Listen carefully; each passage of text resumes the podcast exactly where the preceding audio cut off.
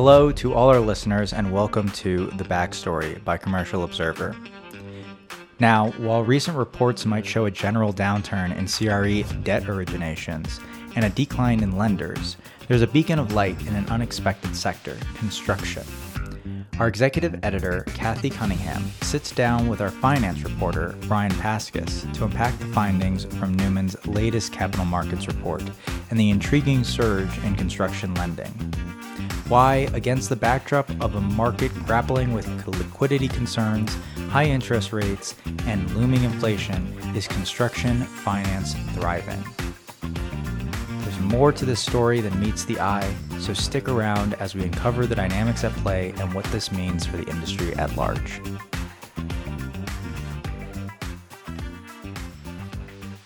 Well, hello, everybody, and welcome to our podcast series. My name is Cathy Cunningham. I'm the executive editor of Commercial Observer, and it's my pleasure to be joined today by the one and only Brian Pascus. Hi, Brian. Hey. How are you today? Hey, Cathy. I'm well. Thanks so much for having me. So, so let's talk about your feature article for our September mm-hmm. fifth issue, which is our construction lending issue, a very popular issue all the time. And you're focused on basically the state of construction lending, which seems like a very yeah. broad topic, but actually there's a lot going on just now in construction lending. And the reason behind this story, and correct me if I'm wrong here, is that we as a finance team have seen construction loans consistently close um, despite really tough market conditions recently. So yeah. tell me, Brian, so, so first of all, you know, how was your reporting for this feature and what did you learn? Well, I, I would say, you know, what's unique about the, this uh, construction lending story is there's there's a deep uh, and complex finance component to it. And, and this story began when you and I were having a conversation and we noticed that rather than reporting on acquisition loans or refinancings, some of the main uh, stories we were writing when it came to loans were construction loans. And and they were, some of them were quite large, in the one hundred ninety million dollars. Uh, eighty million, even two hundred million range. Uh, they, they ran the gamut, but they were pretty consistent. So we kind of wanted to find out why that was the case. And we spoke with various industry players, whether they were, you know, debt funds, banks, um, C E Os, uh, builders, investors, whatever you want to call it, uh, to get our answers. And, and what really came out of it is that lending is down across the board uh, in commercial real estate. Uh, originations are significantly lower than they were last year, and the number of lenders have uh, disappeared. I think the number of lenders in the industry declined thirty-two percent year over year, whereas originations are down more than fifty percent. So we we wanted to find out, well, why has construction lending remained consistent? And what we saw, and the main thing we learned, is that it's become very attractive for lenders to make construction loans because the equity equations uh, in the loan Uh, structures have changed. And we'll get into all that. But they're basically, long story short, is lenders are putting less skin into the game. They're taking less risk, so they stand to lose less. But their coupons, what they're making, you know, when they make the loans, have increased. And a lot of this has to do with interest rates and the various complexities of commercial real estate finance. Uh, so it's very much a paradoxical equation. And I'm excited to talk about that and walk our readers through it. Absolutely. And like you said, you just put things in context. We really have seen the lending playing field diminish considerably this past year. And that makes a lot of sense given interest rates, given the banking uh, failures and what have you. So uh, to me, this is a really interesting story just because every loan that came across our desks, I, I think the majority really were construction loans where we saw so few refinances, which makes sense. So few acquisition loans, which also makes sense given the current mar- market environment. So for me, just as an editor, seeing what was coming across our desk, construction lending was the kind of place to be if you were a lender mm-hmm. with the ability to do that in this environment.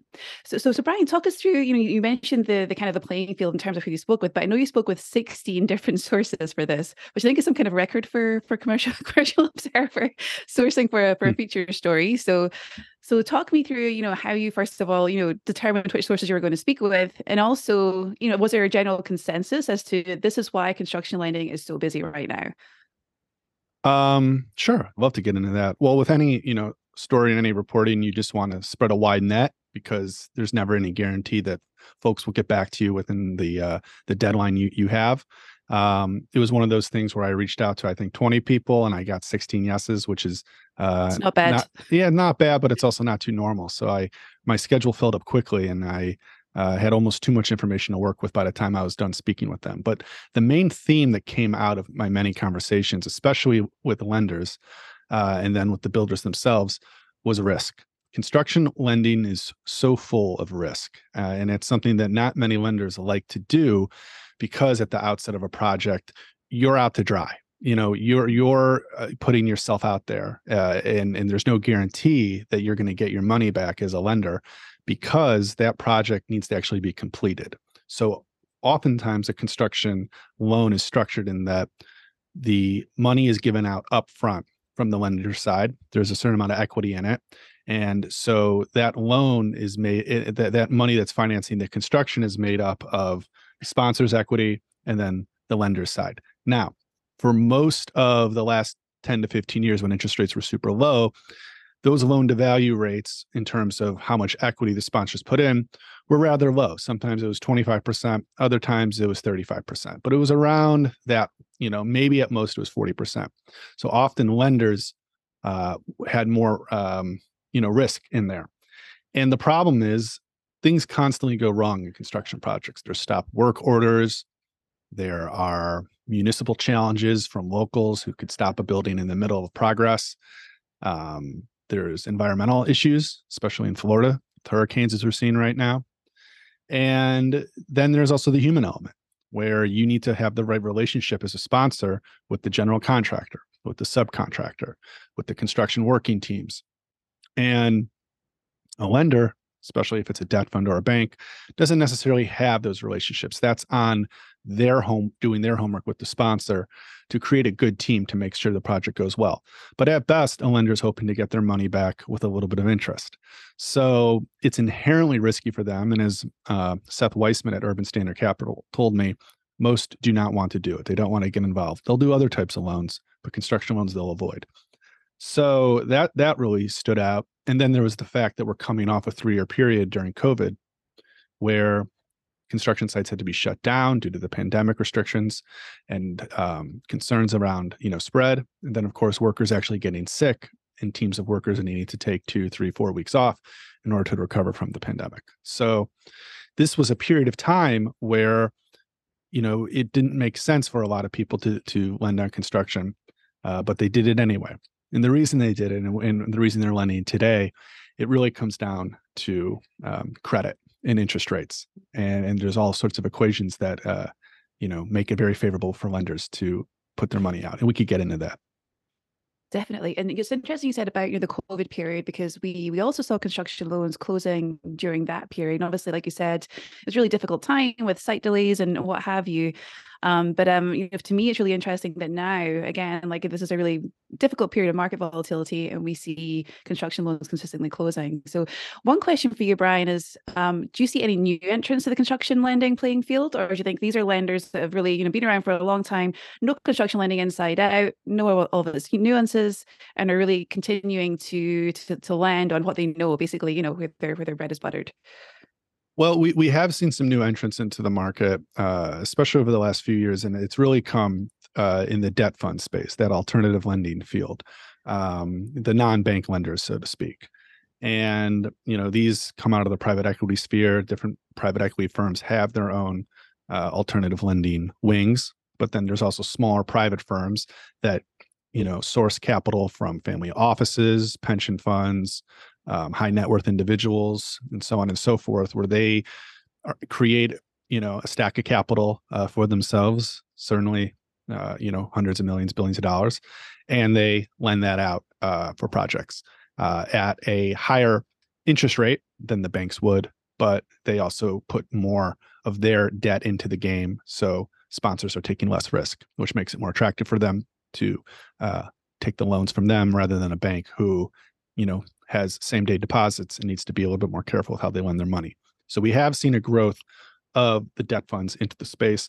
And we've also seen different investment firms enter the construction loans space. First and foremost, the big deal of the summer was when PacWest, which was, you know, at risk of going under in May, sold a two point six billion dollars construction loan portfolio with seventy-four loans on it, largely backed by multifamily loans, uh, to Kennedy Wilson, an investment firm. So that's kind of one of those rare deals where you scratch your head and you're like, why would an investment firm want to take a huge loan portfolio from a bank? Why would a bank want to give it away? But because of the market conditions, it was one of those deals where it made sense for both sides. Um, But the reason why we've seen new entrants enter the market and the reason we've seen construction loans remain so consistent through the pandemic and now through inflation and this period of the highest interest rates since nineteen eighty-three is the lending terms are better. So there's there's a number of um, things to understand here that are kind of inside baseball commercial real estate, but we could go through them slowly. Uh, the first thing is the debt service coverage ratio. So that's kind of measured as the cash flow versus the debt on a deal. And as the and as the debt service coverage ratio goes up, the loan to value on a deal goes down, that percentage. So basically, sponsors are needing to put in more of their own money, whereas lenders have to put in less, but the cash flow versus the debt is increasing. So it's becoming more favorable favorable for them to put their own money in, while it's becoming less risky for them as well. So that's very attractive to lenders, and that's why they make the deal. The next thing is, is the secured overnight financing rate, SOFR, which you're going to hear a lot about if you ever talk to commercial real estate professionals. That SOFR uh, percentage uh, is an interest rate. It's a large interest rate that is basically a measurement against how much treasuries uh, are in the system. And because less treasuries are in the system today because interest rates are higher, that interest rate SOFR has gone from two point three percent a year ago to five point three percent. So every time a lender makes a loan to create a construction loan and make a construction project happen, that's that that money is measured against SOFR. So the basis points are either for a bank going to be around three hundred to five hundred basis points above SOFR, which means it's going to be a you know eight point three percent loan because that's three hundred basis points above five point three percent, or a ten point three percent loan, which is five hundred basis points against SOFR. So that's just for the banks. The debt funds will, will lend even higher basis points against SOFR. And the reason they do that is they need to make their money back somehow, again, on the loan. And when SOFR is higher, their interest rates thus have to be higher. So that's a very critical thing to understand, is they're lending because they're actually making more money every time they lend out a dollar. And then the final thing to think about is the debt yields on these loans and on these projects have also gone up. So the debt yield is the net operating income divided by the loan size.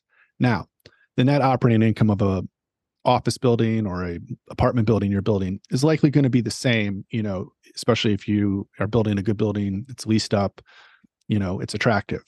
But if your loan amount decreases because the sponsor's putting in more money, you as a lender are going to make a higher debt yield than you would two, three, four years ago. So this is a long way of saying that all this inside baseball, commercial real estate finance, all these equations that these um, executives use to determine whether they're, they're going to put money out, they've all moved in the, into the favor of the lender. The lender makes more money in this current environment. That's why they're making construction loans despite the risk. Right. And speaking of risk, you did mention that, you know, construction lending is one of the riskiest areas um, for, for our industry, I think, for sure.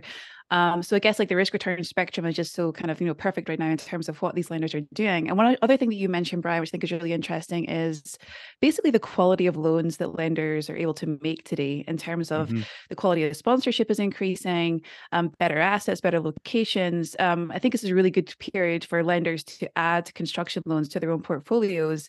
Um, and really, you know, maybe loans that they could make a couple of years ago, and now they're able to add them to their portfolio and essentially upgrade their whole portfolio with their lending activity today. Would you, would you agree with that? Oh, I definitely think so. Um, you know, often, I think sometimes we look at these portfolios and many lenders are trying to get certain things off their books, especially in the office sector. Um, but there's certainly a ton of opportunity right now where people want to build. They want to take advantage of the fact that, you know, maybe in twelve to eighteen months from now, Uh, interest rates will be lower. That's to be expected. Um, you know, maybe they'll be in the three percent range. And at the same time, especially when you look at multifamily or industrial uh, and even student housing, there's going to remain a demand, and that supply is still going to be rather constrained. So this is a great time for them to expand their portfolios into construction to anticipate the surge that's going to occur when the economy, you know, gets into a little bit of a, a healthier place with inflation tamed and interest rates at a more familiar level, uh, so to speak, more familiar. Absolutely. Level. And do you have any sense for, you know, how long this window might um, last? From what I hear, the twenty-four twenty-five loan vintage, a lot of lenders are expecting it to be the very best loan vintage of their careers. So uh, did you get any feedback on that from your sources? I haven't heard too much of, of in terms of the anticipation, in terms of the vintage with twenty-four and twenty-five coming up. But I think what everyone is is in a wait and see mode is is to to uh, examine what happens to the economy once this wave of um, commercial real estate debt maturities around office passes. I think a lot of people are are looking at that to see if there's going to be any sort of systematic, uh, you know, damage to the system. Um, when, you know, we have to see who can and can't pay, what happens to the debt, which banks are holding what bag. Um, people are kind of in a wait and see approach when it comes to that. And, and once that office maturities wave crashes and we see who's left standing, I think you're going to see a lot of activity pick up uh, in the construction lending space, specifically around multifamily uh, and industrial, because those right now are popular. Those right now are are where many of these construction ones are happening. And then once the system's in a healthier place, I, I imagine you're going to see that really zoom into overdrive in the middle part of the uh, of the decade. Now, in terms of, you know, what else you heard when you were doing your reporting for this piece, so so what else did your sources tell you while you were grilling them like George Foreman? Well, I think, you know, George, he's down in West Palm Beach. Um, uh, excuse me, Doug Foreman. Uh, that, oh, oh, no, sorry. sorry. We can take that back, Jordan. I was asking what you were, what else you learned when you were grilling your sources like George Foreman. That was a joke. Oh, yeah, we'll need to edit this. Um, you know, one thing that was really fascinating uh, when I was grilling my sources, so, so to speak, and I, I try to treat them, you know, at a medium rare level, uh, not too hard, is uh, many lenders are stepping into this uh, construction uh loans field midstream. And by this, I mean, they're being asked, especially the debt funds, they're being asked to come in and take over projects midway through and inject capital into it because the loan, the construction loan, fell out of balance. And you hear this all the time when you speak to uh, commercial real estate professionals about construction loans, is that when a loan falls out of balance, that means that sponsor equity and that loan amount that was given at the start of the project that's used to carry it through to stabilization, somewhere along the line, there's not enough money. Uh, they can no longer take their monthly draws. They can no longer fund the construction. So usually the sponsor is asked by the lender to, to pony up a little bit more equity. The problem is sometimes the sponsor can't do that. So then the lenders usually must syndicate out their position in the deal on the project to another lender who has the capital and can put their um, you know, stamp and, and their capital into the project in order to bring it to completion. So a few different lenders, um, thirty-six fifty REITs, Jonathan Roth, uh, Madison Realty Capital's Josh Ziegan, they talked about many of the deals they're stepping into are these midstream deals where they're being asked to stabilize the project, use their uh, capital, and allow to uh, be completed. I think it's really interesting. I can't imagine anything hairier than stepping into a construction loan mid mid process, you know, in terms of level, level of difficulty and, you know, just yeah. understanding of all the, the intricacies of that. So, so like you said, you mentioned Josh Ziegan, you mentioned Jonathan Roth, you know, the two lenders that have been around for a long time, understand mm-hmm. exactly like how, how to step into a loan like that. But um, I guess it's not for everybody, right? You really have to be a very seasoned construction lender to be able to do that. Yeah, they they talked. They said, you know, they're they're fortunate that they have decades of experience, uh, but they also said they on their um, in their groups they have teams, you know, uh, that can do that forensic analysis and really kind of do an autopsy of the project as it's being built and determine what needs to be done, where they can help, uh, where the risks are, and whether or not it makes sense to them. And you know, what's fascinating when you talk about construction lending is there, there's so many human elements to it because it's this team. It's like you're playing with Legos as a, as a little kid. You're trying to build something, but you're also working with dozens of other people. You're using your hands, you're using machines, but you know, it's not like artificial intelligence is put building these buildings. It's human beings, it's, it's human cooperation, it's human capacity. And then it's, it's also, uh, you know, the money element. So all these things are playing together w- through a, a very complex system.